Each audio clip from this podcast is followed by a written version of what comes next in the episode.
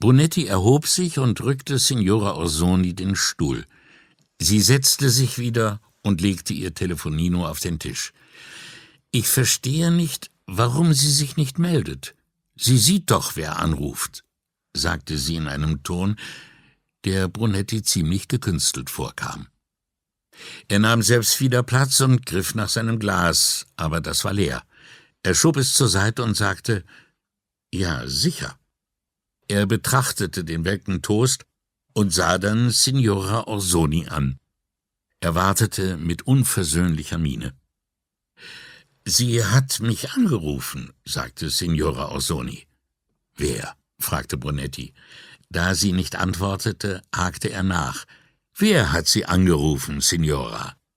Signora Costanza, sie hat mich angerufen. Brunetti fragte sich, wann sie endlich einknicken würde. Warum? Sie hat mir erzählt, hat mir erzählt, dass sie mit ihm gesprochen hat. Sie bemerkte, dass Brunetti ihr nicht folgen konnte und erklärte, mit dem Freund. Dem Sizilianer? Wie hat sie ihn ausfindig gemacht? Maddalena Orsoni stützte beide Ellbogen auf den Tisch, dann den Kopf in die Hände, schwenkte ihn ein paar Mal hin und her und starrte die Tischplatte an. Er hat sie ausfindig gemacht. Die Frau hatte ihn aus der Wohnung angerufen, und als er später auf dieser Nummer zurückrief, meldete sich Costanza mit ihrem Namen, und er fragte, ob er sie sprechen könne. Brunetti musste sich erst einmal durch die vielen Pronomen arbeiten, aber es schien ziemlich klar, dass die Frau, die bei Signora Altavilla gewohnt hatte, so dumm gewesen war, ihren Freund von Signora Altavillas Privattelefon aus anzurufen. Was ihm wiederum auf seinem Telefon angezeigt wurde. Und dann brauchte er nur noch diese Nummer zu wählen, um festzustellen, ob sie dort wohnte. Hatte sie bedroht? Signora Orsoni schob ihre Hände wie einen Schutzschild über ihren Augen zusammen und schüttelte abwehrend den Kopf. Was wollte er? Nach langer Zeit sagte sie, er hat gesagt, dass er nur mit ihr reden wolle. Sie könne den Ort selbst bestimmen. Er werde sich dann dort mit ihr treffen. Er hat gesagt, er würde sich auch vor einer Polizeiwache oder im Florian mit ihr treffen. Irgendwo in der Öffentlichkeit, wo sie sich sicher fühlen könne. Sie verstummte, nahm aber nicht ihre Hände vom Gesicht. Hat sie sich mit ihm getroffen? fragte Brunetti. Die Hände immer noch vorm Gesicht bejahte sie. Da es wohl keine große Rolle spielte, wo sie sich getroffen hatten, fragte Brunetti, was wollte er? Sie legte ihre Hände auf den Tisch und ballte sie zu Fäusten. Er hat gesagt, er wolle sie warnen. Das Verb überraschte Brunetti. Seine Gedanken überschlugen sich. Hing dieser junge Mann einem perversen Glauben an irgendeine verrückte sizilianische Vorstellung von Ehre an und wollte die alte Frau aus der Schusslinie bringen? Oder wollte er ihr eine Lügengeschichte über die Frau in ihrem Haus auftischen? Was ist passiert? fragte er mit so ruhiger Stimme, als erkundige er sich nach der Uhrzeit. Sie hat gesagt, er habe sie gewarnt. Vor sich selbst? Fragte Brunetti, immer noch mit seinen wüsten Fantasien beschäftigt. Sie stutzte. Nein, vor ihr. Vor der Frau? fragte Brunetti. Vor der in ihrer Wohnung? Ja. Wie ein Rugbyspieler hatte Brunetti kurz eine Bewegung angetäuscht und rannte jetzt mit dem Ball in die andere Richtung. Was hat er ihr erzählt? Ein Geräusch an der Tür lenkte beide ab. Zwei Männer stießen die Eingangstür auf, warteten auf einen dritten, der noch seine brennende Zigarette auf die Straße warf, dann gingen sie alle drei an die Bar und bestellten Kaffee. Arbeiter, die Pause machten, ihre Stimmen schallten rau und munter durch den Raum. Signora, machte Brunetti sie wieder auf sich aufmerksam, dass sie ein Dieb sei. Sie dürfe sie nicht bei sich zu Hause verstecken. Brunetti merkte ihr an, wie schwer ihr diese Worte über die Lippen kamen. Er verstand das. Signora Orsoni engagierte sich mit aller Kraft, um Frauen vor Gewalt zu schützen. Und jetzt das. Was ist passiert? Ihr blieb kein Ausweg mehr. Erst zögerte sie noch, dann räumte sie ein, er hatte recht. Woher wissen Sie das? Er hat ihr Zeitungsartikel gezeigt, Polizeiberichte. Als sie Brunettis Überraschung bemerkte, erklärte sie, Signora Altavilla hat sich unten auf dem Campo mit ihm getroffen. Was stand in den Berichten? fragte Brunetti. Alles über ihre Taktik. Sie geht in eine Stadt, angelt sich einen Mann, zieht entweder bei ihm ein oder lässt ihn bei sich wohnen. Dann fängt sie Streit mit ihm an und sorgt dafür, dass es in Gewalt ausartet. Und wenn die Polizei endlich kommt? Sie drückte sich die Fäuste in die Augen, entweder aus Scham oder weil sie nicht wollte, dass er ihre Miene sah.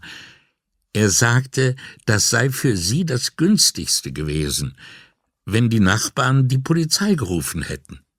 Angespannt fuhr sie fort. Sie war das Opfer und die Polizei stellte den Kontakt zu einer Organisation her, die misshandelten Frauen hilft. So kam sie in eine sichere Wohnung und blieb dort, bis sie einen eigenen Schlüssel hatte und wusste, was dort zu holen war. Dann verschwand sie mit allem, was sie tragen konnte. Ihr versagte vor Abscheu die Stimme. Und Brunetti hörte Tassenklappern, herzhaftes Lachen, Münzen klimpern, die Tür ging auf, fiel zu, und die Arbeiter waren gegangen. In die wiederhergestellte Stille hinein sagte sie, er hat das Costanza erzählt, ihr die Berichte gezeigt und sie angefleht, ihm zu glauben. Und die Verbrennungen? fragte Brunetti. Sie sah ihn verwirrt an. Von dem Nudelwasser, erklärte er. Sie fuhr mit dem Fingernagel in einer tiefen Furche in der Tischplatte hin und her. Costanza hat erzählt, er habe immer noch gehumpelt, diese Geschichte aber nicht mehr erwähnt. Sie stand auf, ging zur Bar, kam mit zwei Gläsern Wasser zurück, stellte ihm eins hin und setzte sich wieder. Wann war das, Signora? fragte er. Sie trank ihr Glas halb aus, stellte es auf den Tisch und sah Bonetti lange an, ehe sie antwortete.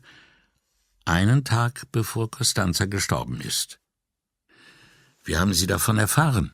fragte er. Das Wasser interessierte ihn vorerst nicht. Sie hat mich angerufen, Costanza. Sie rief mich an, als sie nach dem Gespräch mit dem Mann nach Hause kam und bat mich, flehte mich an, zu ihr zu kommen. Ihr Atem ging wieder schneller. Als ich dann bei ihr war, gab sie mir die Zeitungsartikel und Polizeiberichte zu lesen. Wo ist der Mann abgeblieben?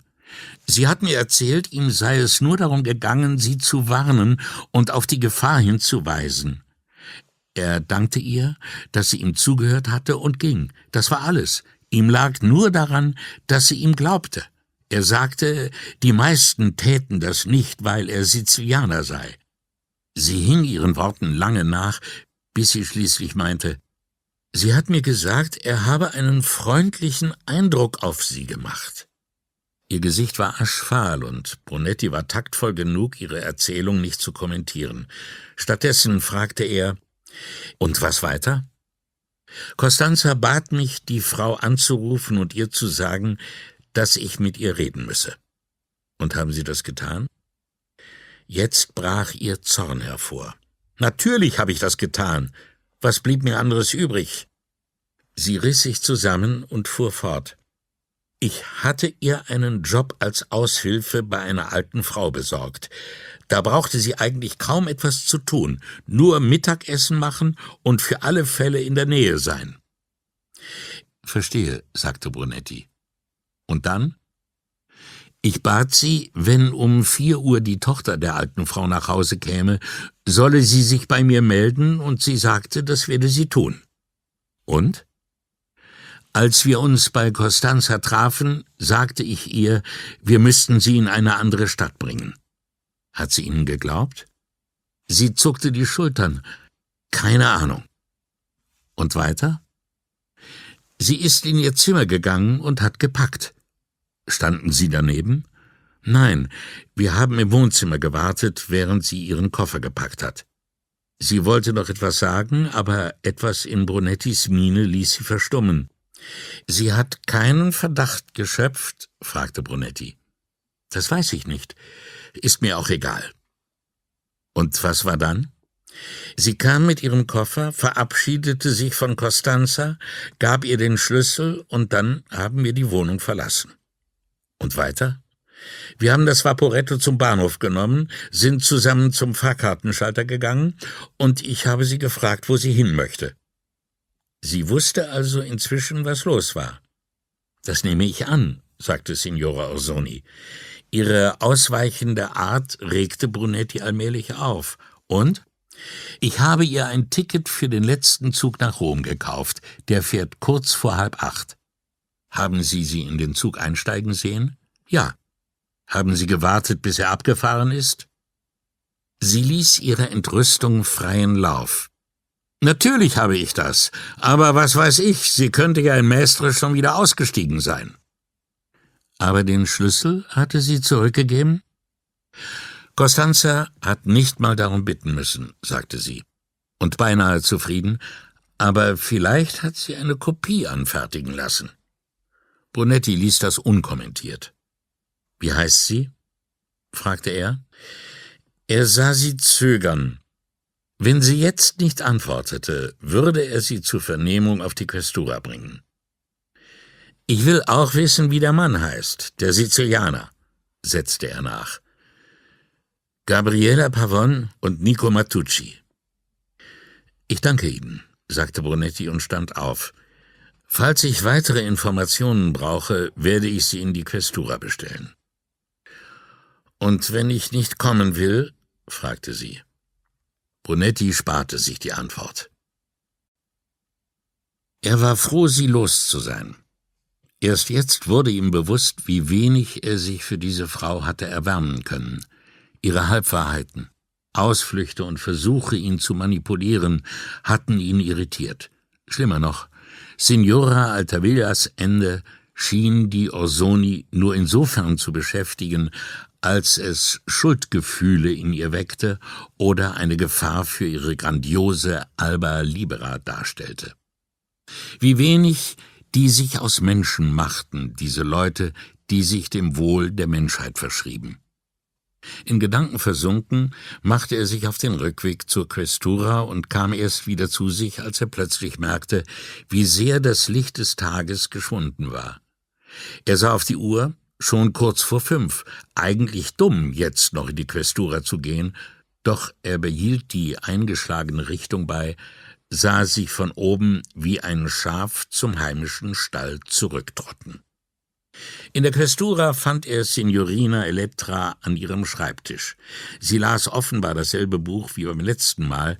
Als sie ihn hereinkommen hörte, blickte sie auf, klappte das Buch gelassen zu und legte es beiseite.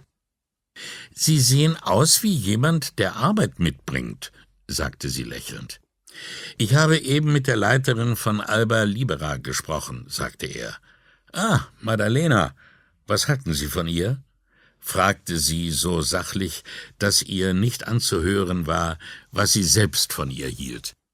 Sie möchte anderen Menschen helfen, antwortete Brunetti ebenso neutral. Das ist gewiss ein löbliches Anliegen, räumte Signorina Elettra ein. Brunetti fragte sich, wer von ihnen als erster nachgeben und eine Meinung äußern würde.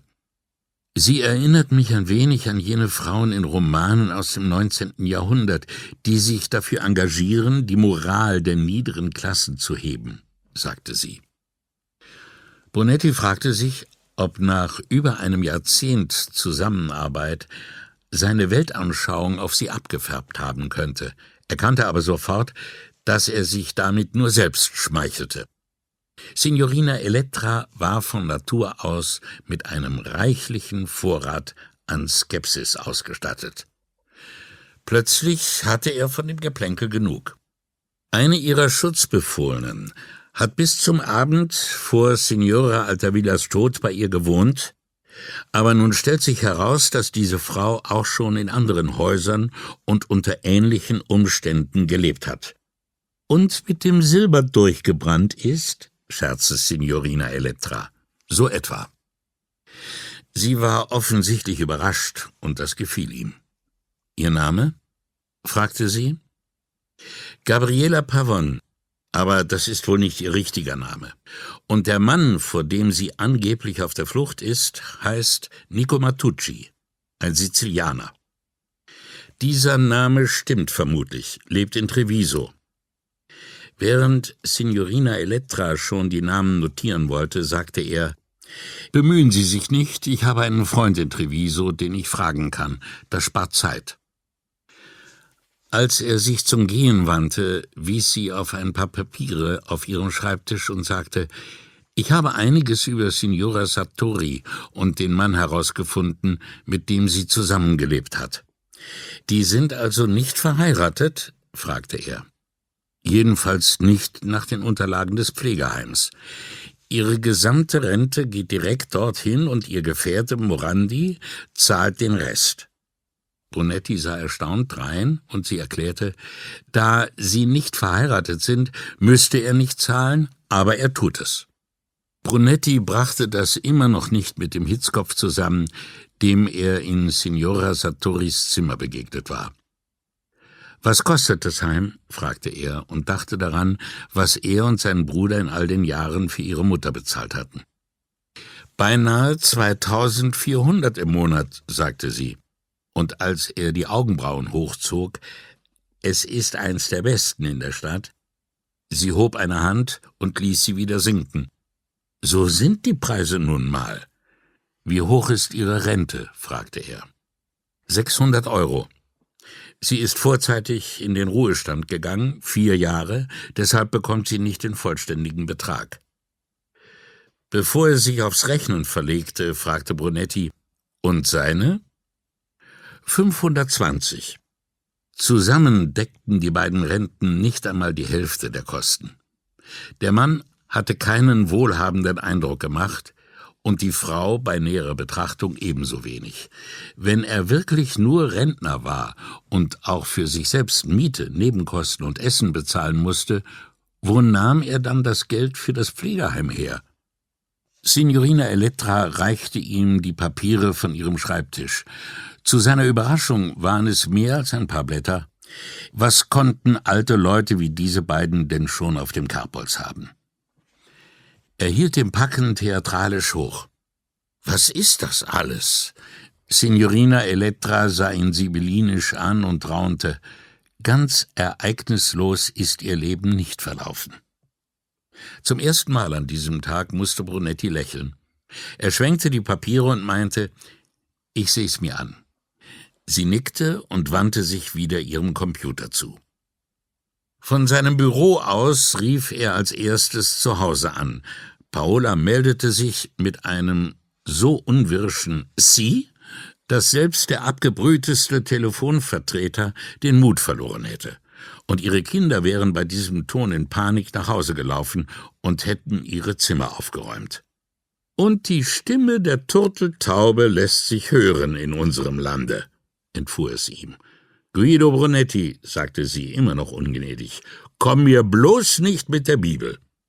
Ich lese das hohe Lied als Literatur, nicht als heiligen Text.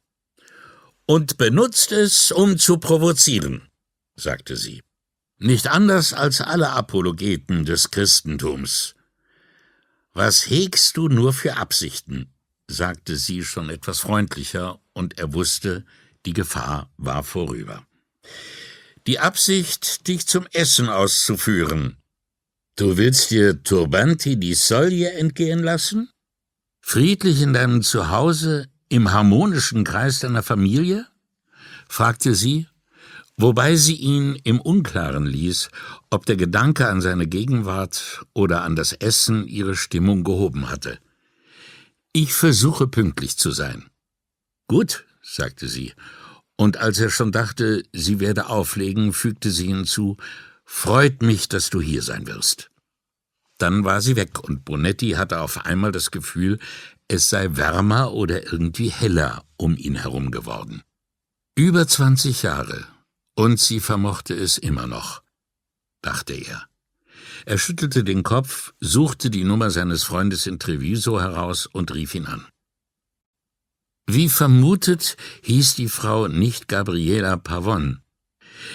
Die Polizei in Treviso nannte ihm sechs Decknamen der Person, deren Fingerabdrücke überall in der Wohnung gewesen waren, die sie mit ihrem Gefährten geteilt hatte, aber ihr richtiger Name war nicht bekannt. Der Sizilianer, Brunetti sagte sich, er sollte endlich aufhören, ihn so zu nennen und als typischen Südländer zu sehen, war Chemielehrer in einer Berufsschule, nicht vorbestraft und zumindest nach Ansicht der dortigen Polizei das Opfer einer Straftat. Von der Frau fehlte jede Spur und sein Freund meinte resigniert, man werde erst wieder von ihr hören, wenn sie irgendwo im Land erneut ihre Masche abziehen würde. Bonetti erklärte ihm, was die Frau offenbar in Venedig getrieben hatte, worauf sein Freund ihn wenig begeistert bat, ihm einen Bericht zu schicken, obwohl das auch nicht viel bringt. Sie hat kein Verbrechen begangen. Nach diesem Telefonat widmete er sich den Papieren, die Signorina Elettra ihm gegeben hatte. Signora Maria Sartori war 80 Jahre alt, geboren in Venedig. Benito Morandi war 83. Allein schon der Vorname sprach Bände darüber, in was für einer Familie er aufgewachsen war. Die beiden Namen zusammen aber riefen in Brunetti eine Vorstellung wach, als seien Ginger und Fred wieder vereint. Oder Bonnie und Clyde. Er sah vor den Papieren auf, kramte in seinem Gedächtnis und ließ sich auf dem trägen Strom der Erinnerungen treiben. Irgendwas mit alten Leuten, aber nicht mit diesen beiden. Andere alte Leute, als sie noch nicht alt waren. Es war eine Erinnerung aus sehr früher Zeit, vor Paola und allem, was mit ihr zusammenhing. Seine Mutter würde sich erinnern, dachte er, seine Mutter, wie sie früher einmal gewesen war. Er wählte Vianellos Handynummer. Bist du unten? Fragte er, als der Ispettore sich meldete. Ja. Kannst du mal eben raufkommen? Schon unterwegs. Ablenkung half. Brunetti ging ans Fenster und starrte auf den Kanal. Vielleicht half es seinem Gedächtnis auf die Sprünge, wenn er die Namen einfach so in seinem Kopf herumgeistern ließ. So traf Vianello ihn an, die Hände auf dem Rücken, versunken in den Anblick der Kirche oder des dreistöckigen Hauses für obdachlose Katzen, das man vor der Kirchenfassade gebaut hatte. Vianello nahm schweigend auf einem Stuhl vor dem Schreibtisch seines Vorgesetzten Platz und wartete. Ohne sich umzudrehen, sagte Brunetti, Maria Sartori und Benito Morandi. Von Vianello kam nur das Scharren seiner Absätze auf dem Boden, als er die Beine ausstreckte. Nach einiger Zeit atmete er hörbar auf. Madame Renard, sagte er grinsend, weil er als erster darauf gekommen war. Jeder Venezianer ihrer Generation kannte die Geschichte. Nachdem Vianello den Namen genannt hatte, fiel auch Brunetti alles wieder ein. Madame Marie Renard eine legendäre Schönheit, war, konnte das sein, vor Ewigkeiten zusammen mit ihrem Mann nach Venedig gekommen. Ihnen blieben noch etwa fünf Jahre, bis er bei einem spektakulären Unfall ums Leben kam. An die genauen Umstände konnte Brunetti sich nicht erinnern. Auto, Schiff, Flugzeug. Außer sich vor Trauer erlitt sie eine Fehlgeburt, und nachdem sie davon genesen war, zog sie sich in ihren Palazzo am Canal Grande zurück, um das einsame Leben einer Witwe zu führen. Er wusste nicht mehr, wann er die Geschichte zum ersten Mal gehört hatte, aber schon bevor er in die Scuola Media kam, war Madame Renard zur Legende geworden. Typisches Schicksal trauernder Witwen, zumindest wenn sie reich und schön sind. Man sagte, dass die geheimnisvolle Französin niemals ihren Palazzo verließ oder dass sie nachts leise weinend durch die Stadt wanderte, dass sie einzig Priestern Zutritt gewährte, mit denen sie in ihren Witwenschleier gehüllt endlose Rosenkränze für das Seelenheil ihres Mannes betete. Oder aber, dass sie von Trauer zerfressen gar niemand bei sich empfing. Nur zwei Konstanten gab es in diesen Geschichten. Sie war schön und sie war reich. Hundert Jahre hatte sie gelebt, drei Viertel davon im Witwenstand, als sie vor über zwanzig Jahren starb. Zum Alleinerben hatte sie ihren Anwalt bestimmt, von dem in all den Legenden nie die Rede gewesen war. Er bekam den Palazzo mit allem, was darin war, Ländereien und Wertpapiere, sowie das Patent auf ein Verfahren, mit dem man Baumwollfasern widerstandsfähiger gegen Hitze machen konnte. Genaueres war nicht bekannt, ebenso wenig, ob es wirklich Baumwolle war oder doch Seide oder Schafswolle. Auf jeden Fall erwies sich das Patent als unermesslich viel wertvoller als der Palazzo und alles andere.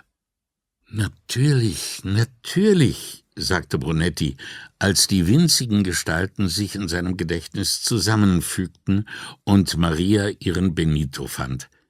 Denn genau so, Sartori und Morandi hießen die Zeugen, die Madame Renards Testament beglaubigt hatten und als solche Gegenstand von Gerüchten und Spekulationen waren, die die Stadt monatelang in Atem hielten.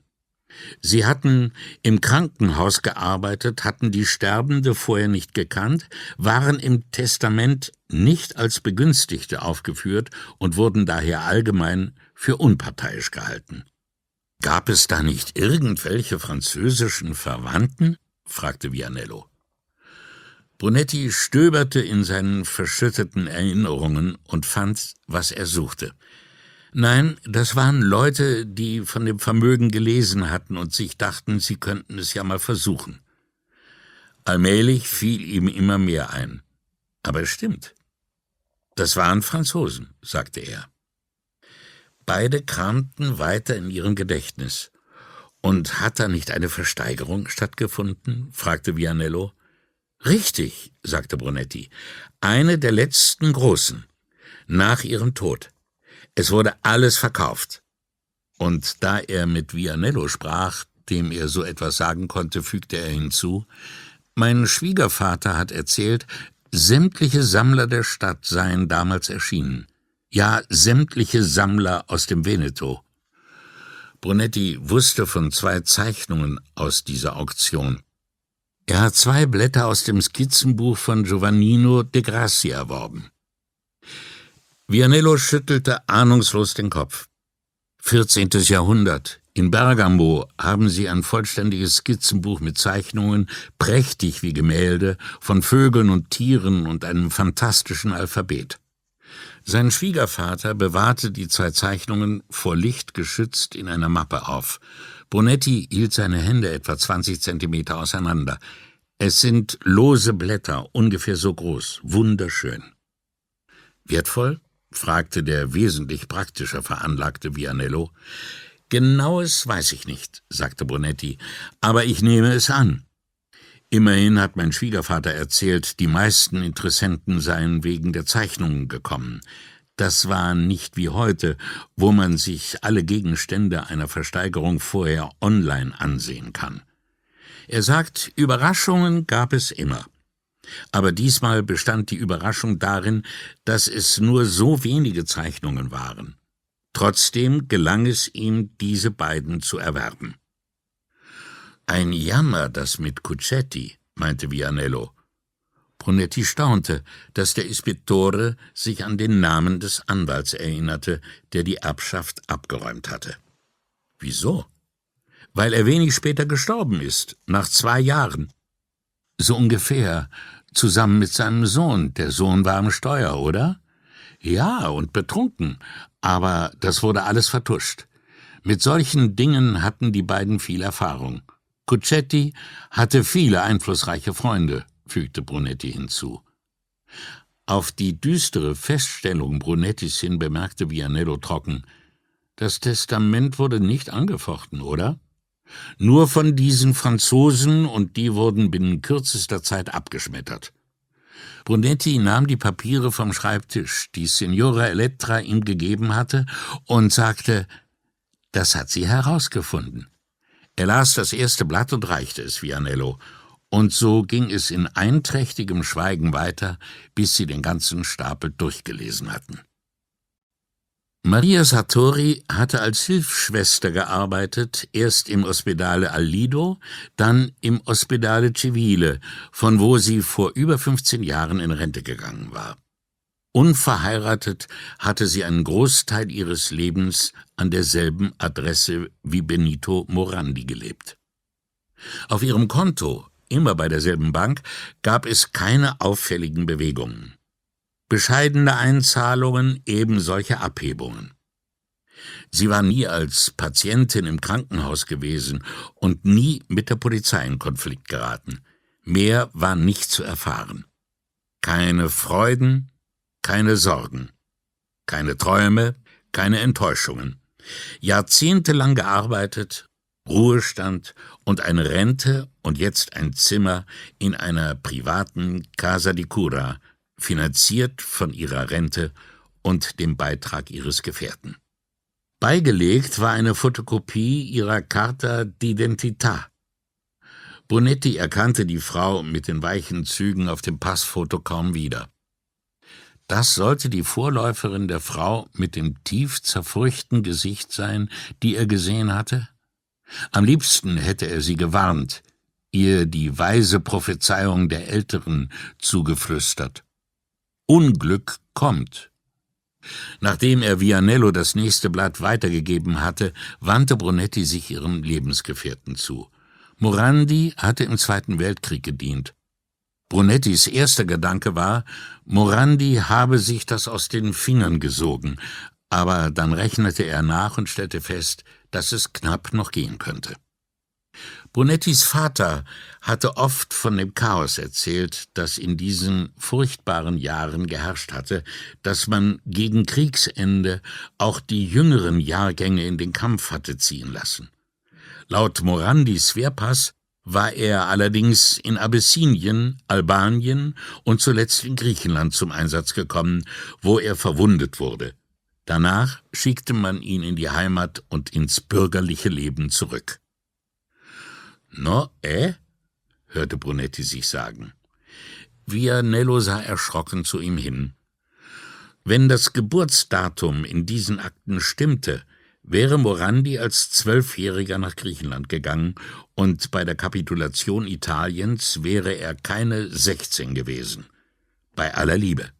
Auch wenn es seinen Eltern noch so wichtig war, ihren Sohn Benito zu nennen, als Kind konnte er schlecht für den anderen Benito in den Krieg ziehen. Einige Jahre nach Morandis Rückkehr, oder jedenfalls nachdem sein Kriegsdienst Eingang in die Akten gefunden hatte, bekam er einen Job im Hafen von Venedig und blieb dort gut zehn Jahre als Arbeiter, wie es wenig aussagekräftig hieß. Brunetti las, dass er ohne nähere Begründung entlassen worden war. Ein paar Jahre später begann er als Reinigungskraft im Ospedale Civile. Brunetti griff nach den Papieren, die Vianello auf seinen Schreibtisch gelegt hatte. Signore Sartori war zu dem Zeitpunkt bereits im Ospedale angestellt gewesen. Morandi hatte zwei weitere Jahrzehnte lang als Portiere und Reinigungskraft gearbeitet und war vor 20 Jahren mit einer winzigen Rente aus dem Dienst geschieden. Brunetti erkannte das Siegel des Justizministeriums auf den nächsten drei Bögen. Hier waren Morandis Beziehungen zu den Ordnungskräften aufgelistet, für die er kein Fremder war. Zum ersten Mal wurde er mit Anfang 30 festgenommen, weil er geschmuggelte Zigaretten an Tabakläden auf dem Festland verkauft haben sollte. Fünf Jahre später die nächste Verhaftung. Diesmal hatte er Sachen verkauft, die von Schiffen im Hafen gestohlen worden waren und bekam ein Jahr Gefängnis auf Bewährung. Sieben Jahre danach wurde er festgenommen, nachdem er einen Kollegen bei der Arbeit angegriffen und schwer verletzt hatte. Die Anklage wurde fallen gelassen, weil das Opfer die Aussage verweigerte. Weitere Festnahmen folgten. Widerstand gegen die Staatsgewalt, Weitergabe von Diebesgut an einen Hehler in Maestre. Bei der Beweisaufnahme im letzteren Fall hatten sich irgendwelche Unstimmigkeiten in den Akten ergeben, und nach fünf Jahren wurde das Verfahren eingestellt. Signor Morandi aber schien in der Zwischenzeit unter die Engel gegangen zu sein – Seit er im Krankenhaus angefangen hatte, war er nie mehr festgenommen worden. Auf den letzten Blättern ging es um Signor Morandis Finanzen. Um die Zeit, als er in Rente gegangen war, hatte Morandi ohne eine Hypothek aufzunehmen eine Wohnung in San Marco gekauft. Eine Notiz in Signorina Elettras Handschrift informierte Brunetti, dass Morandi und Signora Sartori kurz darauf in diese Wohnung umgezogen waren. Jedenfalls hatten beide binnen weniger Monate ihren Wohnsitz unter dieser Adresse angemeldet. Die Bewegungen auf seinem Konto, das von dem Wohnungskauf völlig unberührt blieb, waren so unauffällig wie auf dem von Signora Sartori bescheidene Einzahlungen und Abhebungen und seit dem Umzug die Gemeinkosten für die Eigentumswohnung, die im Lauf der Jahre immer weiter gestiegen waren, sich mittlerweile auf über 400 Euro im Monat beliefen und daher kaum noch von Morandis kleiner Rente beglichen werden konnten. Seit Signora Sartori im Pflegeheim lebte, ging es auf Signor Morandis Konto anders zu. Einen Monat bevor sie dort zum ersten Mal ihre Miete zahlen musste, waren auf sein Konto knapp 4000 Euro eingezahlt worden. Seitdem kam alle drei bis vier Monate ein Betrag zwischen 4 und 5000 Euro hinzu und jeden Monat wurden per Dauerauftrag über 1200 Euro von seinem Konto an das Pflegeheim überwiesen. Das schien alles zu sein. Brunetti blätterte zurück, verglich ein paar Daten und stellte fest, die Wohnung war zwar nach Morandis Renteneintritt gekauft worden, aber Signora Sartori hatte danach noch weiter im Krankenhaus gearbeitet. Unwahrscheinlich, dass Leute mit solchen Jobs, selbst wenn sie ihr Geld zusammenlegten, genug für den Erwerb einer Wohnung sparen konnten. Angesichts der fehlenden Hypothek und der geringen Entlohnung der einen, die noch arbeitete, war das nahezu unmöglich. Weder sein kurzes Gespräch mit Morandi noch der Inhalt dieser Papiere ergaben für Brunetti das Bild eines Mannes, dem man finanzielle Weitsicht unterstellen würde. Brunetti stand auf, ging ans Fenster und schaute auf die Fassaden hinaus. Dann starrte er die Wand an, überdachte das eben Gelesene und fragte sich, was Signorina Elettra daran für wichtig halten mochte. Er kannte sie gut genug, um zu wissen, dass die Papiere alle Informationen enthielten, die sie gesammelt hatte. Etwas wegzulassen wäre seltsam, dass ihm kein anderes Wort einfiel, Betrug. Er wartete, dass Vianello seine Betrachtungen beendete und sich zu den Papieren äußerte. Unterdessen dachte Brunetti über das Phänomen Ruhestand nach. In anderen Ländern, so hatte er gehört, träumten die Leute vom Ruhestand, weil sie dann in ein wärmeres Klima ziehen und ein neues Kapitel aufschlagen konnten. Eine Sprache lernen, eine Tauchausrüstung kaufen, sich als Tierpräparator versuchen. Wie vollkommen fremd waren solche Wünsche innerhalb seiner eigenen Kultur. Die Leute, die er kannte, die Leute, die er sein Leben lang beobachtet hatte, wollten im Ruhestand nichts anderes, als sich noch genüsslicher in ihrer Häuslichkeit einrichten, die sie sich jahrzehntelang aufgebaut hatten, und nichts sollte sich an ihrem Leben ändern, außer dass sie nicht mehr jeden Morgen zur Arbeit mussten und vielleicht gelegentlich auf Reisen gehen konnten, aber nicht zu oft und nicht zu weit. Er kannte keinen einzigen, der sich im Ruhestand ein neues Haus gekauft oder auch nur mit dem Gedanken gespielt hätte, woanders hinzuziehen. Genau das aber hatte Signor Morandi getan. Und dafür musste es einen Grund geben. Existierte womöglich noch ein zweiter Morandi?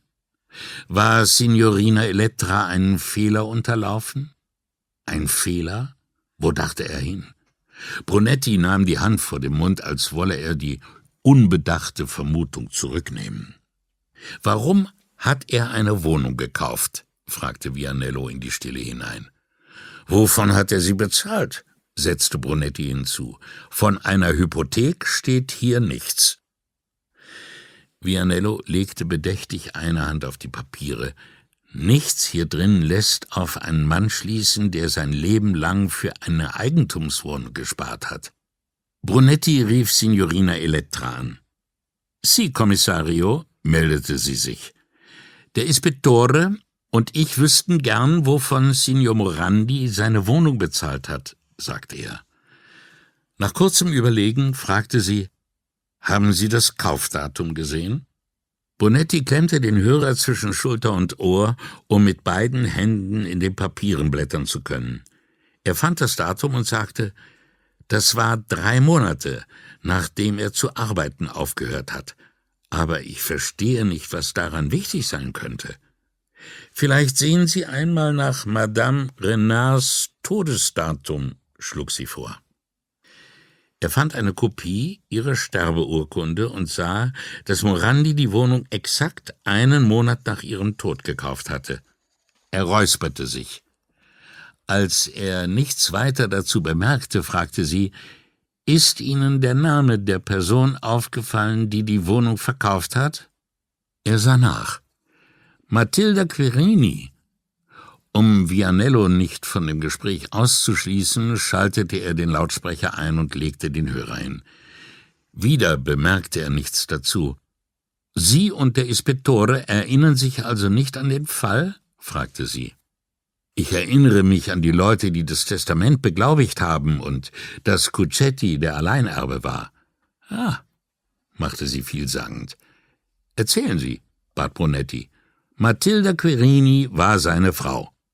Ah, seine Frau, ahmte Brunetti sie bewusst nach und fragte dann, lebt sie noch? Nein, sie ist vor sechs Jahren gestorben. Wohlhabend? Geld wie Heu. Und wer hat das geerbt?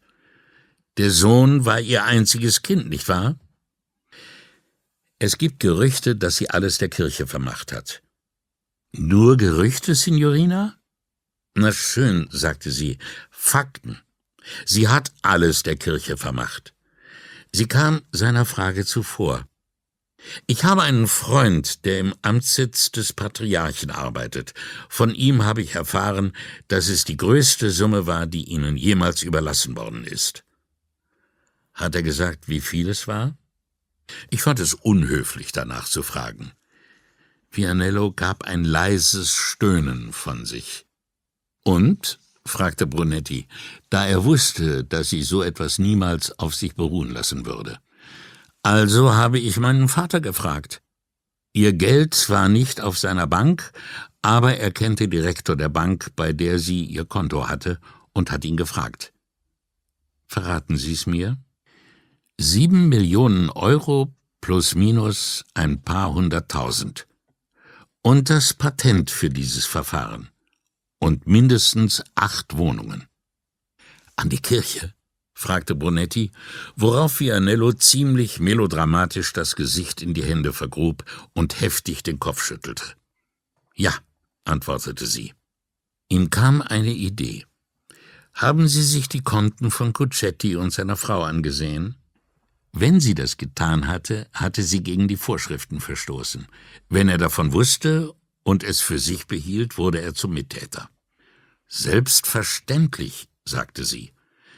Lassen Sie mich raten, sagte Bonetti. Er konnte der Versuchung nicht widerstehen, ein wenig anzugeben. Nach dem Verkauf wurde auf keins der Konten Geld eingezahlt. Kein bisschen, antwortete sie. Natürlich könnte sie Morandi die Wohnung aus reiner Herzensgüte überlassen haben. Ihr Tonfall schloss diese Möglichkeit a priori aus. Cocettis Ruf macht das wenig wahrscheinlich. Meinen Sie nicht auch? fragte Brunetti. Stimmt, sagte sie. Aber genau deshalb ist auch die Entscheidung seiner Frau, alles der Kirche zu vermachen, so begann sie, aber ihr schien kein passendes Wort einzufallen. Grotesk? schlug Brunetti vor. Ah, entfuhr es ihr anerkennend, weil er das Richtige getroffen hatte. Nachdem Brunetti ihm berichtet hatte, was ihm von Signorina Elettras Mitteilungen zu Beginn des Telefonats entgangen war, meinte Vianello, ohne eine Miene zu verziehen, Ich sollte darüber nicht lachen, aber die Vorstellung, dass alles, was dieser gierige Mistkerl Cuccetti in seinem elenden Leben gestohlen hat, in den Taschen der Kirche gelandet ist, er nickte vor sich hin, fassungslos vor Bewunderung oder Erstaunen. Ob man sie mag oder nicht, du musst zugeben, sie sind die Besten. Wer? Die Priester? Priester, Nonnen, Mönche, Bischöfe und ihresgleichen. Die haben den Rüssel schon in der Suppe, bevor der Teller auf dem Tisch steht. Am Ende haben sie der Frau alles abgeluchst. Da kann ich nur gratulieren, sagte er mit einem Kopfschütteln, das wohl doch ein Zeichen echter, wenn auch widerwilliger Bewunderung war. Bonetti wusste dem nichts entgegenzusetzen und fand, sie sollten jetzt besser nach Hause zu ihren Familien gehen, ein Vorschlag, den Vianello dankbar annahm. Sie verließen zusammen die Questura und gingen dann getrennter Wege. Brunetti beschloss, zu Fuß zu gehen. Er wollte das Gefühl von Freiheit genießen, das er immer hatte, wenn er, ohne bewusst seine Schritte lenken zu müssen, die Stadt durchquerte. Erinnerung und Fantasie schweiften gemächlich zu den Namen Cuccetti und Renard zurück. Bei dem ersten empfand er nur vagen Abscheu, bei dem zweiten Mitleid. Er blieb am Fuß der Rialtobrücke stehen und sammelte seine Gedanken. Die Aussicht, entlang der weniger bevölkerten Riva nach Hause zu gehen, war verlockend, dennoch entschied er sich, bei Biancat vorbeizugehen, um Paola einen Strauß Blumen zu kaufen. Das hatte er schon viel zu lange nicht mehr getan. Der Blumenladen hatte geschlossen. Nachdem er sich einmal in den Kopf gesetzt hatte, Paola Blumen mitzubringen, ärgerte ihn das maßlos. Er stand vor dem Schaufenster und betrachtete die Schwertlilien, die er gekauft hätte. Ein ganzer weißer Plastikeimer voll hinter dem leicht beschlagenen Glas, schön und umso begehrenswerter, als sie unerreichbar waren. Typisch Mann, brummte er und wandte sich in Richtung seiner Kalle. Immerhin war er pünktlich, ein kleiner Ersatz für die Blumen. Brunetti war kein gläubiger Mensch, zumindest nicht in dem Sinne, dass er an einen gütigen Gott glaubte, dem das Wohl und Wehe der Menschheit am Herzen lag. Als Polizist kannte Brunetti sich bestens damit aus und konnte nur hoffen, der Weltenlenker werde sich einer lohnenderen Spezies annehmen. Manchmal jedoch überfiel ihn von einem Moment auf den anderen ein Gefühl grenzenloser Dankbarkeit. Es kam jedes Mal absolut überraschend. An diesem Abend sprang es ihn auf der Treppe kurz vor seiner Wohnungstür an. Er war gesund, er hielt sich weder für verrückt noch für gewalttätig, er hatte eine Frau, die er abgöttisch liebte, und zwei Kinder, in die er jede Hoffnung auf Glück in diesem Leben investiert hatte. Unglück und Schmerz, Entbehrungen und Krankheit waren bis jetzt nicht in den Feuerkreis eingedrungen, den er sich gern als Schutz rund um seine Familie vorstellte. Aus einem Rest primitiven Aberglaubens heraus wollte er es lieber nicht verschreien, auch wenn er wusste, dass nur ein Narr so denken konnte. Er schloss auf, hängte sein Jackett an den Haken links von der Tür und ging in die Küche. Tatsächlich. Turbanti di Soglie. Paola hatte nicht zu viel versprochen, wenn seine Nase ihn nicht trug. Sie stand am Tisch, die Hände neben einer aufgeschlagenen Zeitung aufgestützt und las. Er trat hinter sie und küsste sie auf den Nacken, ohne dass sie ihm Beachtung schenkte. Dann zog er die Schranktür rechts von ihr auf und nahm zwei Gläser heraus. Er öffnete den Kühlschrank, nahm wieder einmal eine Flasche Moe aus dem Gemüsefach und dachte, was für ein Glück es war, mit einer Frau verheiratet zu sein, die auf so geschmackvolle Weise bestochen wurde. Er zog die Folie ab, drückte mit beiden Daumen von unten an den Korken, bis dieser mit einem Knall durch die Küche schoss. Nicht einmal davon ließ sie sich zu einer Bemerkung hinreißen. Er schenkte vorsichtig ein, wartete, bis die Bläschen sich gesetzt hatten, schenkte nach, wartete, schenkte noch einmal nach, verschloss die Flasche mit einem Plastikkorken und stellte sie in die Kühlschranktür. Er schob ihr ein Glas hin, bis es an den Rand der Zeitung stieß. Dann nahm er sein Glas und stieß damit gegen ihres. Chin Chin, brummte er freundlich. Ohne ihn zu beachten, schlug sie die Seite um, er hielt ihr Glas fest, das beim Umblättern etwas ins Rutschen gekommen war. Wie warm wird einem Mann ums Herz, wenn er in den Schoß der Familie heimkehrt und zärtlich begrüßt wird, sagte er und nippte an seinem Champagner. Ah, diese Herzenswärme, dieses wohlige Gefühl von inniger Vertrautheit, das einem nur im Kreis seiner Liebsten zuteil wird. Sie griff nach ihrem Glas und nahm einen Schluck. Was sie schmeckte, veranlasste sie nun endlich aufzusehen. Schon wieder Moe? fragte sie. Der Kandidat hat hundert Punkte, verkündete er und nahm noch einen Schluck. Ich dachte, den wollten wir uns für besondere Anlässe aufheben, meinte sie überrascht, aber durchaus nicht ungehalten. Gäbe es einen besseren Anlass als den herzlichen Empfang, den meine liebevolle Gattin, verzehrt von der Glut rasender Leidenschaft, mir mit jener Freundlichkeit zuteil werden lässt, von der unser Zusammenleben seit über zwei Jahrzehnten geprägt ist? Er setzte dabei ein möglichst idiotisches Grinsen auf.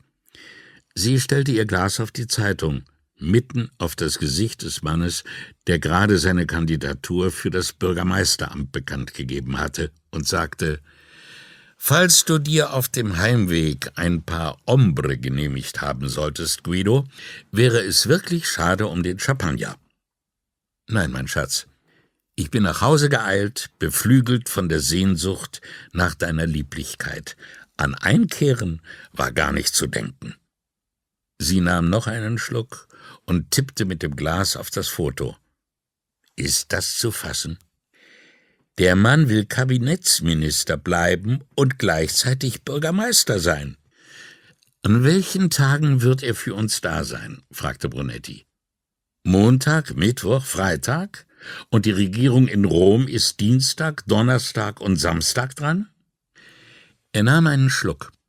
Jeder vernünftige Mensch würde das als Beleidigung ansehen, sowohl für die Nation als auch für die Stadt. Sie zuckte die Schultern. Hat der vorige nicht auch seine Jobs in Brüssel und an der Uni behalten? Wir werden von einer Heldenrasse regiert, verkündete Brunetti und zog die Kühlschranktür auf. Du glaubst wohl, wenn wir die Flasche nur schnell genug austrinken, schlagen wir all diese Gespenster in die Flucht. Sie trank aus und hielt ihm ihr Glas hin. Er schenkte ein, wartete, schenkte nach und sagte, nur vorübergehend. Die kommen immer wieder, wie die Kakerlaken, aber wenigstens sehen wir sie dann durch schäumenden Champagner.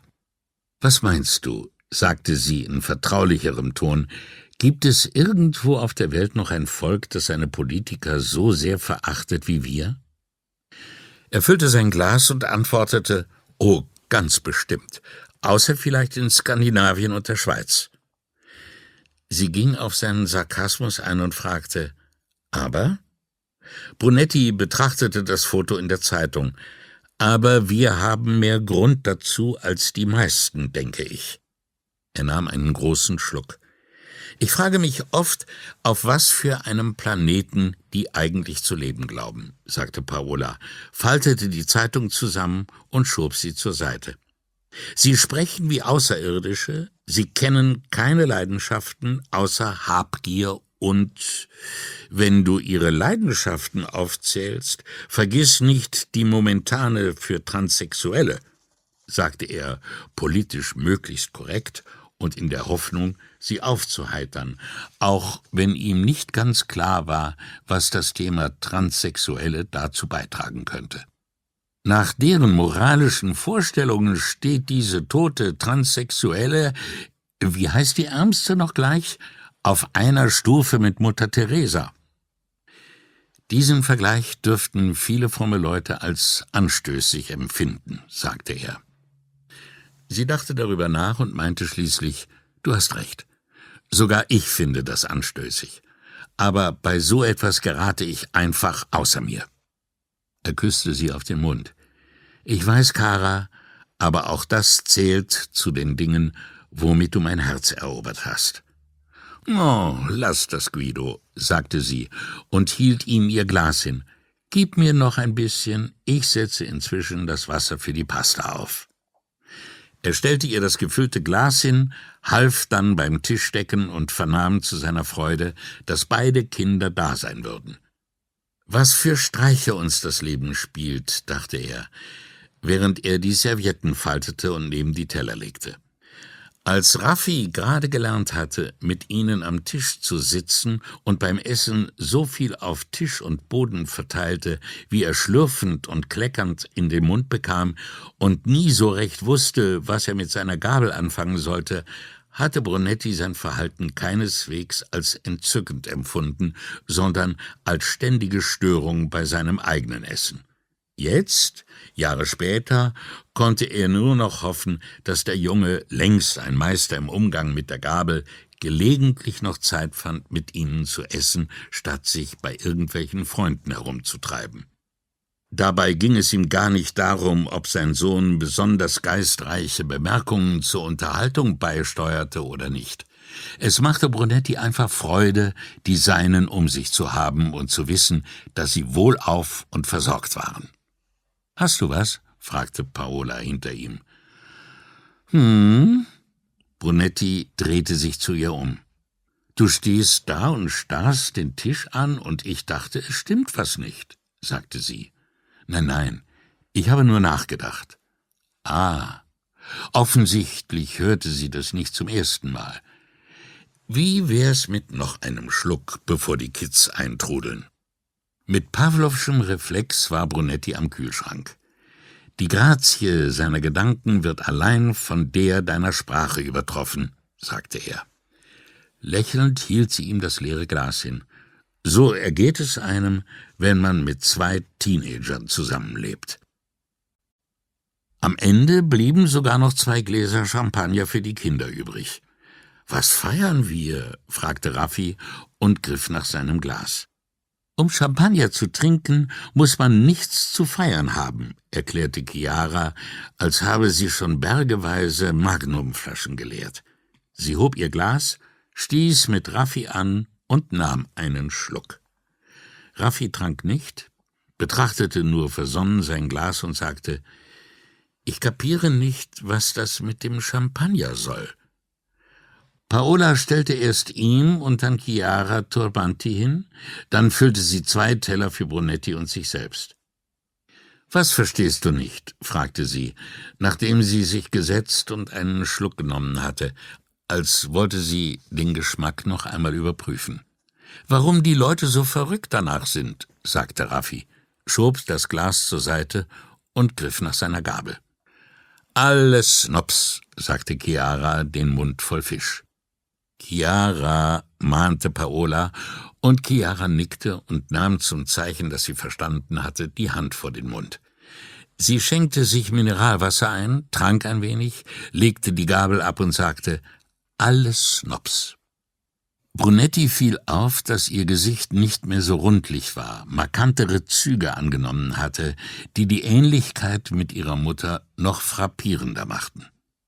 Und das heißt, fragte Raffi und machte sich über sein Essen her. Die wollen nur Eindruck schinden, sagte Chiara, was für kultivierte Leute sie sind und was für einen erlesenen Geschmack sie haben. Bevor Raffi dazu etwas sagen konnte, meinte sie, das tun die Leute doch ständig mit allem. Autos, Kleidung, was sie alles angeblich gut finden. Warum sollte man sagen, dass man etwas mag, wenn das gar nicht stimmt? fragte Raffi. Brunetti hatte das Gefühl, der Junge sei aufrichtig verwirrt. Schon fragte er sich, ob ihr Sohn seine Freizeit in den letzten Jahren ohne ihr Wissen auf einem anderen Planeten verbracht hatte.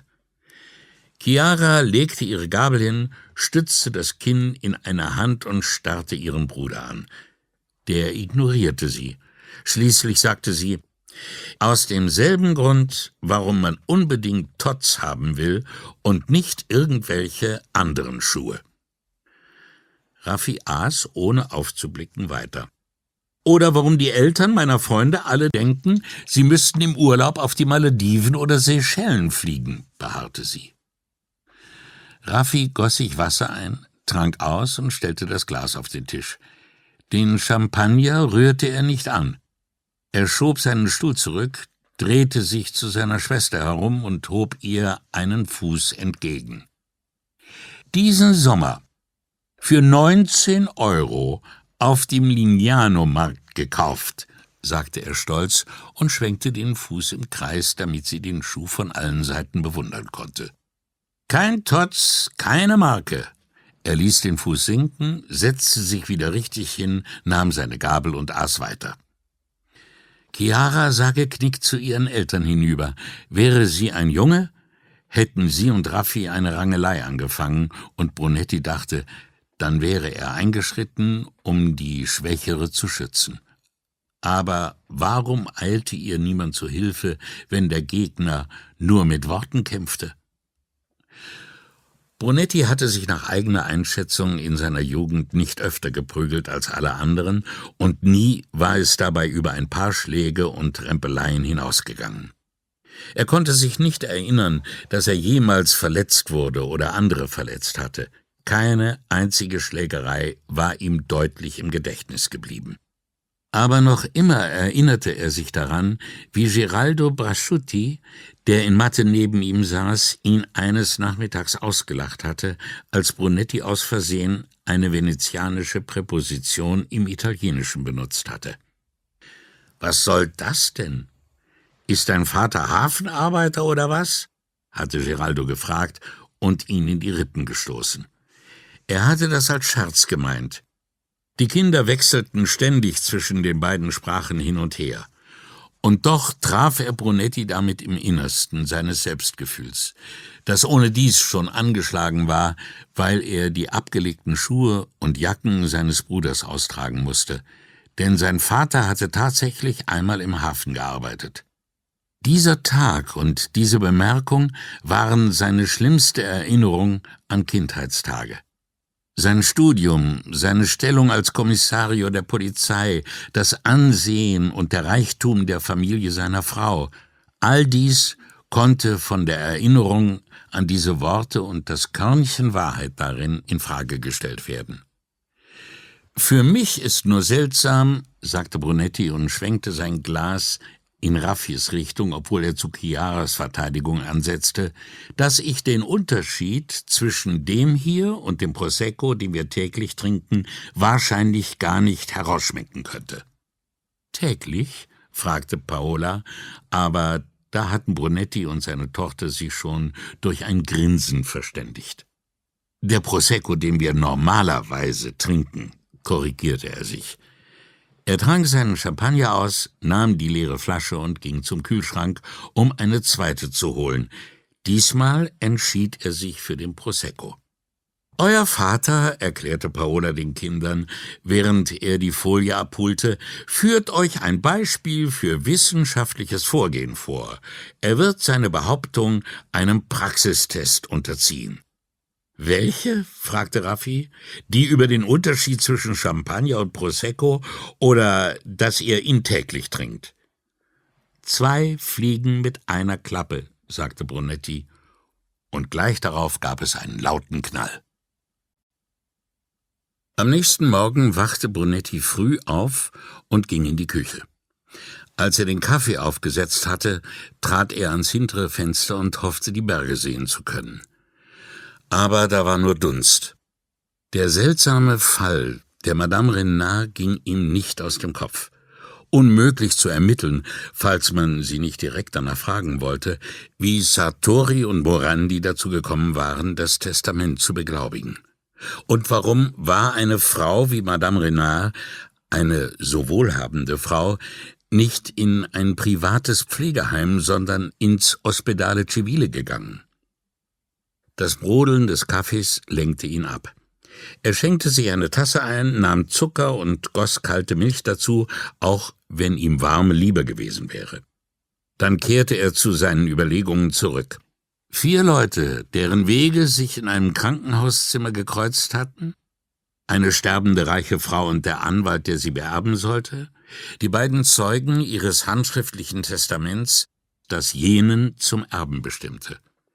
Wie aus heiterem Himmel waren eine Hilfsschwester und ein vorbestrafter Mann dort aufgetaucht, um ein Testament zu beglaubigen, durch das Millionen ihren Besitzer wechselten. Eine merkwürdige Konstellation. Und wie groß war die Wohnung, die einer der Zeugen kurz darauf käuflich erworben hatte? Seine Gedanken wanderten zu der Frau, die bei Signora Altavilla gewohnt hatte. Brunetti erinnerte sich mit einigem Unbehagen daran, dass sein erster Verdacht nicht auf diese Frau, sondern auf ihren Liebhaber gefallen war, den Chemielehrer, den Signora Altavilla, so mutig vor dem Kuckuck in ihrem Nest gewarnt hatte, der aus dem Süden. Er betrachtete das Gemälde an der Küchenwand, eine Darstellung des Canal Grande, wie er vor Jahrhunderten ausgesehen hatte, und versetzte sich in Signora Altavillas Wohnung zurück. Das Bild weckte die Erinnerung an die verwaisten Nägel, die sie an den Wänden der Wohnung bemerkt hatten. Er nahm sein Telefonino aus der Jackentasche und wählte Nicolinis Nummer. Kaum hörte der Arzt Brunettis Namen, sagte er Kommissario, ich wollte Sie heute noch anrufen. Weswegen, Dottore? Fragte Brunetti erleichtert, weil sie gleich zur Sache kamen und nicht erst noch Höflichkeitsfloskeln austauschen mussten. Es geht um die Wohnung meiner Mutter. Da fehlen einige Gegenstände, sagte Nicolini, eher besorgt als aufgebracht. Wie kommen Sie jetzt darauf, Dottore? Ich war gestern dort mit einem Freund, um noch mal nachzusehen. Er ist mitgekommen, um. Seine Stimme versagte. Beim Gedanken an das, was in der Wohnung zu sehen war, hielt Brunetti es für höflicher, sein Schweigen nicht zu unterbrechen. Um mir zu helfen. Brunetti verstand das nur zu gut. Könnten Sie mir sagen, was fehlt? fragte er. Drei Zeichnungen, antwortete der Arzt, alle ziemlich klein. Sonst nichts? Nicht, dass ich wüsste, bis jetzt jedenfalls. Von wo sind sie verschwunden?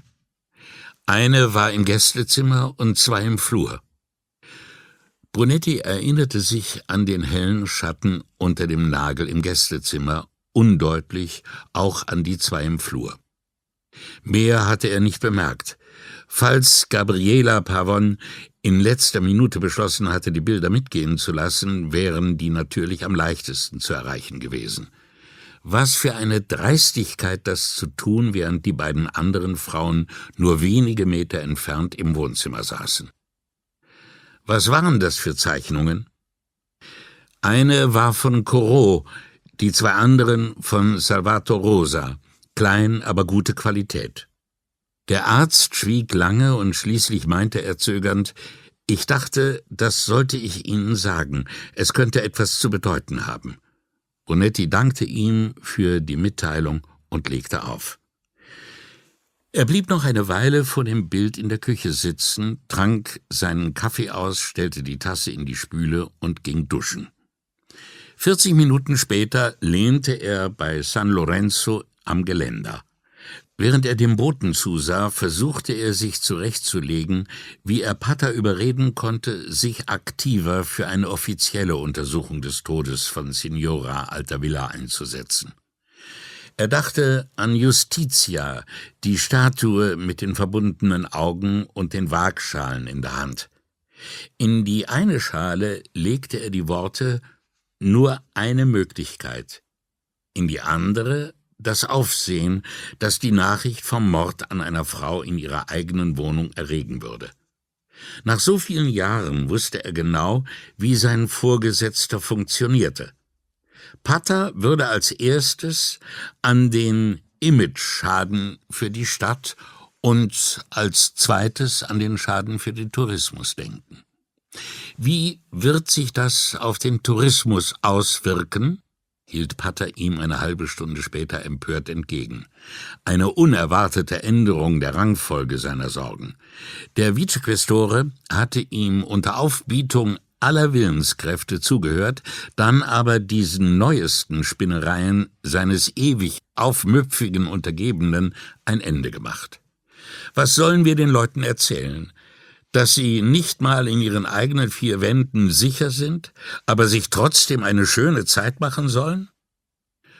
Brunetti die rhetorischen Übertreibungen und logischen Widersprüche seines Vorgesetzten mehr als gewohnt, verkniff sich den Hinweis, dass Reisende sich im Allgemeinen nicht in ihren eigenen vier Wänden aufhielten, ganz unabhängig davon, ob sie darin sicher waren oder nicht. Er versuchte es mit einem möglichst weisen Nicken. Brunetti sah Patter in die Augen. Der hasste es, wenn jemand sich nicht voll und ganz auf ihn konzentrierte, denn für ihn war das ein erstes Anzeichen von Unbotmäßigkeit und machte ein Gesicht, als halte er die Einwände seines Vorgesetzten für erwägenswert. Ja, ich verstehe, Vicequestore, sagte Brunetti. Ich hoffe nur, dass Dottor Nicolini er verstummte, als stünden seine Worte auf einer Tafel, und er wische sie hiermit aus. Was ist mit ihm? fragte Pater und funkelte ihn argwöhnisch an. Nichts, Signore, wich Brunetti aus, weil er nicht wusste, ob er besser unsicher wirken sollte oder so, als gebe er auf. Was ist mit Dottor Nicolini? fragte Pater exakt in dem schneidenden Ton, den Brunetti zu provozieren versucht hatte. Nun eben, dass er Arzt ist, Signore. So hat er sich mir im Krankenhaus vorgestellt, und entsprechend hat Rizzardi sich ihm gegenüber verhalten. Das war frei erfunden, aber nicht unwahrscheinlich. Und? Man hat ihn gebeten, den Leichnam seiner Mutter zu identifizieren, erklärte Brunetti und versuchte es so klingen zu lassen, als deute er etwas an, das er aus Taktgefühl lieber verschweigen würde. Die Leute bekommen nur das Gesicht zu sehen, behauptete Patter, schien sich dann aber nicht mehr so sicher. Oder? Brunetti nickte. Selbstverständlich, sagte er, als wolle er das peinliche Thema beenden. Was soll das heißen? fragte Pater gereizt.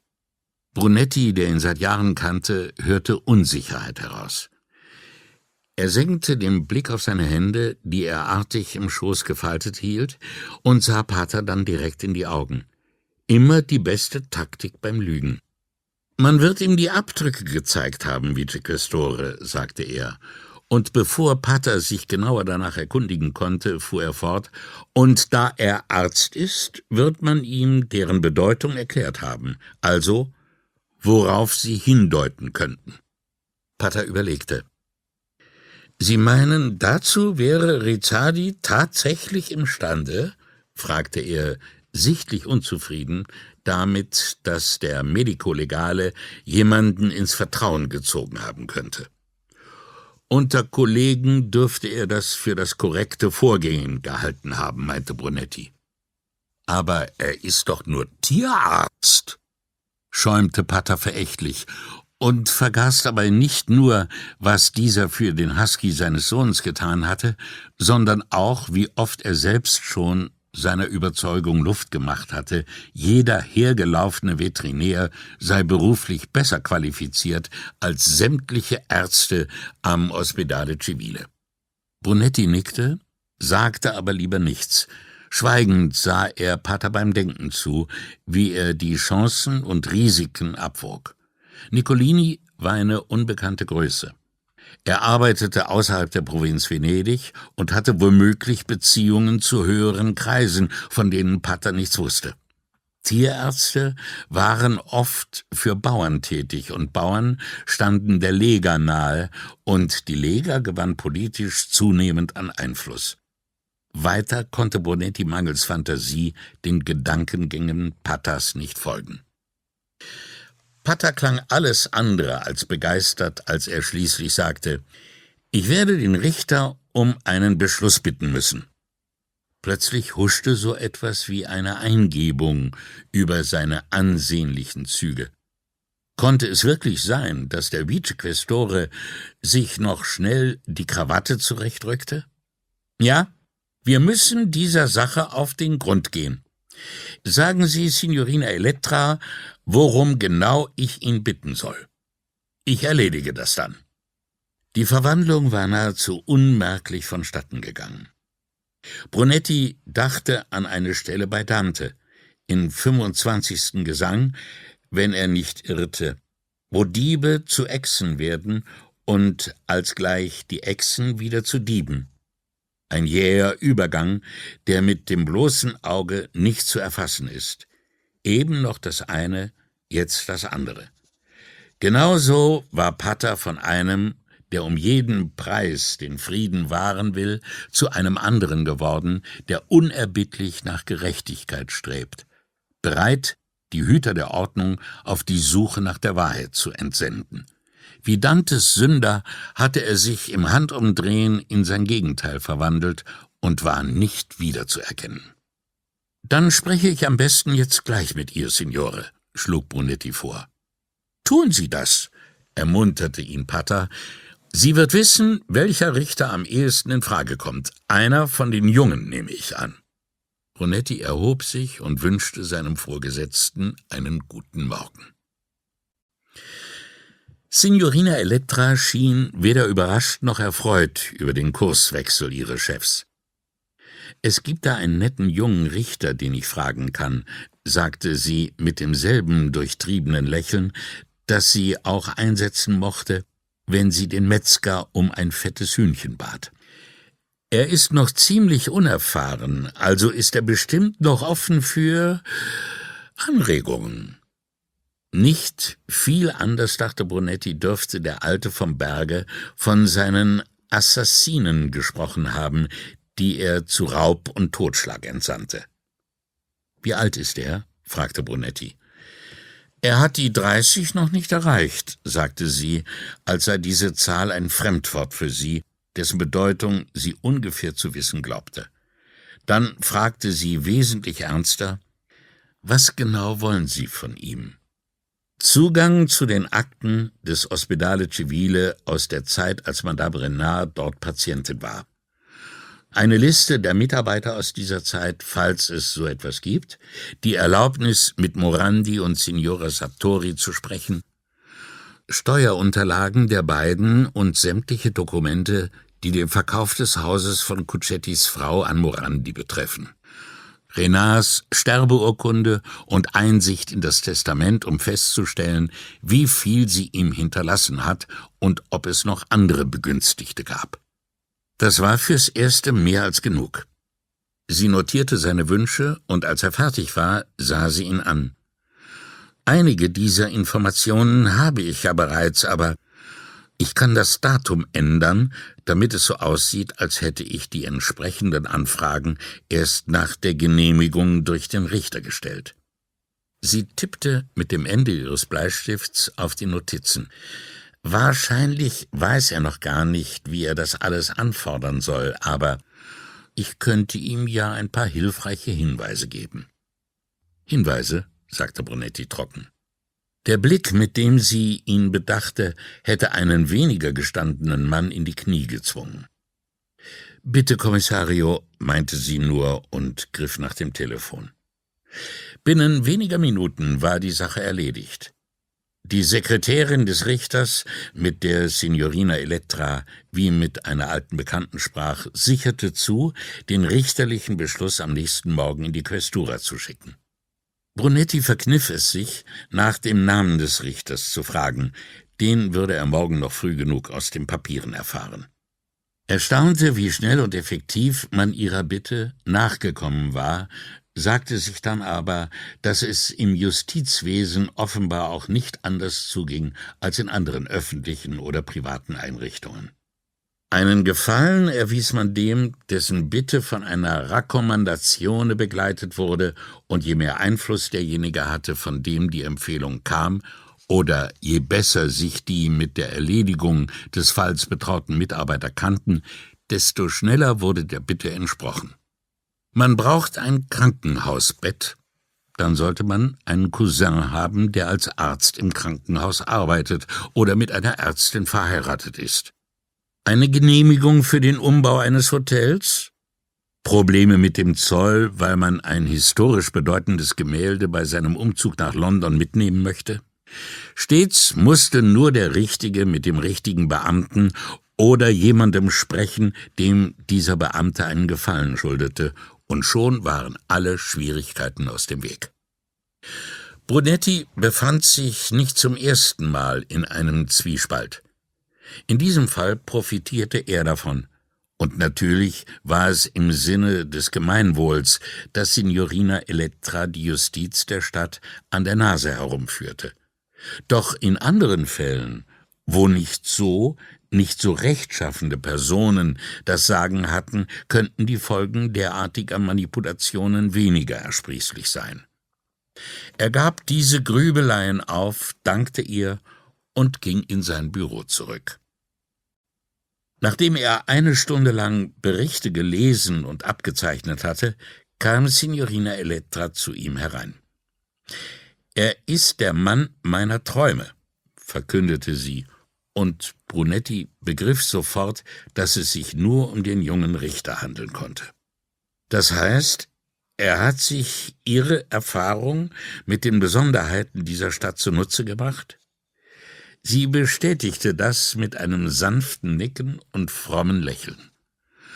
Seine Sekretärin hat ein gutes Wort für mich eingelegt, bevor sie mich zu ihm durchgestellt hat worauf sie ihn angestiftet haben, über gewisse juristische Bedenklichkeiten ihres Ansuchens hinwegzusehen? Hatte er sie gekränkt? Auf jeden Fall antwortete sie etwas heftig. Ich wüsste nicht, was in diesem Land juristisch noch unbedenklich sein sollte.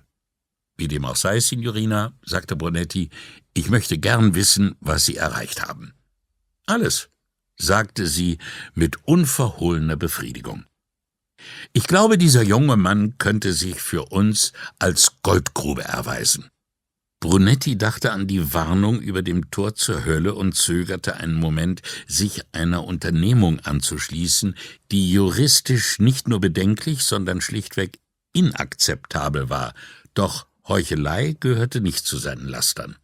Auch wusste er zu schätzen, dass sie den Plural gebraucht hatte, und daher meinte er lächelnd ich zittere bei der Vorstellung, was Sie sonst noch von ihm erbitten könnten. Sie konnte ihre Enttäuschung nicht verbergen. Ich würde Sie mit so etwas niemals in Verlegenheit bringen, Dottore. Nur sich selbst? fragte er, wobei er genau wusste, dass das unmöglich war. Da sie nicht antwortete, bohrte er nicht weiter nach. Schließlich führte sie seit Jahren Recherchen durch, die weit über ihre Befugnisse hinausgingen. Aber wie sollte er die nächste Frage formulieren, ohne dass sie wie ein Vorwurf klang? An wen geht die Antwort zu Ihrer Anfrage? Natürlich an den Vicequestore, sagte sie schlicht. Und Brunetti stellte sich plötzlich vor, wie sie das vor Gericht sagte. Das Haar straff nach hinten gebunden, keinerlei Make-up im Gesicht, kein Schmuck, dezent gekleidet, zum Beispiel in einem dunkelblauen Kostüm mit einem bis unter die Knie gehenden unmodernen Rock, dazu vernünftiges Schuhwerk. Würde sie so weit gehen, auch noch eine Brille zu tragen? Den Blick demütig gesenkt vor der Hoheit des Rechts die Ausdrucksweise maßvoll. Keine Scherze, kein Geplänkel, keine klugen Sprüche. Zum ersten Mal fragte er sich, ob sie irgendeinen faden zweiten Vornamen hatte, den sie bei einer solchen Gelegenheit hervorzaubern würde. Clotilde, Olga, Luigia. Und Pater würde ans Messer geliefert. Sie sind imstande, ihm das anzutun? fragte Brunetti. Bitte, Dottore, sagte sie pikiert, Sie sollten mir schon ein wenig menschliche Gefühle oder Schwächen zugestehen. Tatsächlich gestand Brunetti ihr mehr als nur ein wenig davon zu und fragte daher gerade heraus, aber wenn nun etwas schiefgehen sollte, würden Sie Pater dafür büßen lassen? Die Frage schien sie aufrichtig zu schockieren. Ach, sagte sie gedehnt, damit könnte ich nicht leben. Und Sie ahnen ja gar nicht, wie lange ich brauchen würde, den Mann abzurichten, der dann an seine Stelle käme.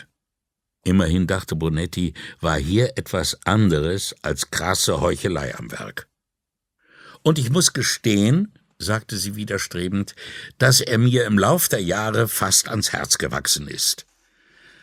Als er sie das aussprechen hörte, kam Brunetti nicht umhin, ihr innerlich zuzustimmen.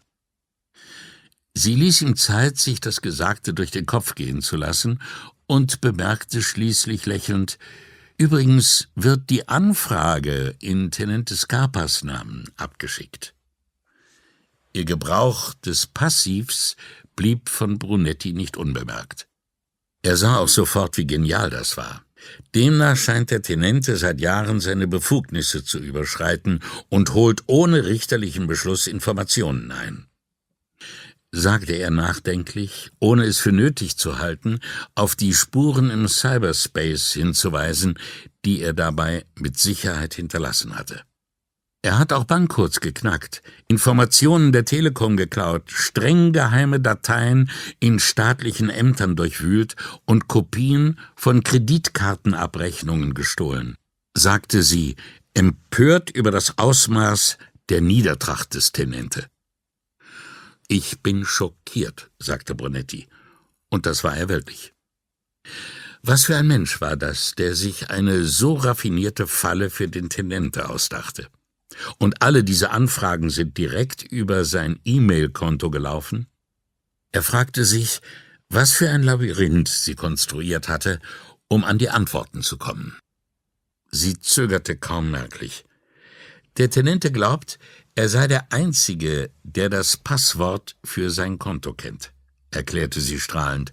Dann, mit Mitleid in der Stimme, aber nicht im Blick, ich wollte ihn nicht damit belasten, die Antworten lesen zu müssen, also werden sie automatisch auf eins der Konten des Vicequestore weitergeleitet. Brunetti musste an Giorgio denken, Signorina Elettras viel zitierten Freund, das Computergenie. Aber sein Taktgefühl verbot ihm, den Namen laut auszusprechen oder gar danach zu fragen, ob der Vicequestore überhaupt etwas von diesem seinem Konto wusste. Erstaunlich, wie unbesonnen der Tenente seine eigene Adresse benutzt, um an diese Informationen heranzukommen sagte Bonetti und stellte sich vor, wie sicher sich Rivere und Alvise fühlen würden, wenn sie das wüssten. Wahrscheinlich hält er sich für zu clever, um erwischt zu werden, meinte sie. Wie überaus dumm von ihm. Brunetti erinnerte sich daran, wie oft der Tenente es schon darauf angelegt hatte, Signorina Elettra eins auszuwischen. Er sollte wissen, wie gefährlich es ist, meinte er, während ihr Lächeln immer breiter wurde, sich einzubilden, mit so etwas durchzukommen. Der Tenente kann meine Geduld manchmal schon sehr auf die Probe stellen, sagte sie, und bei ihrem kühlen Lächeln wurde es Brunetti warm ums Herz.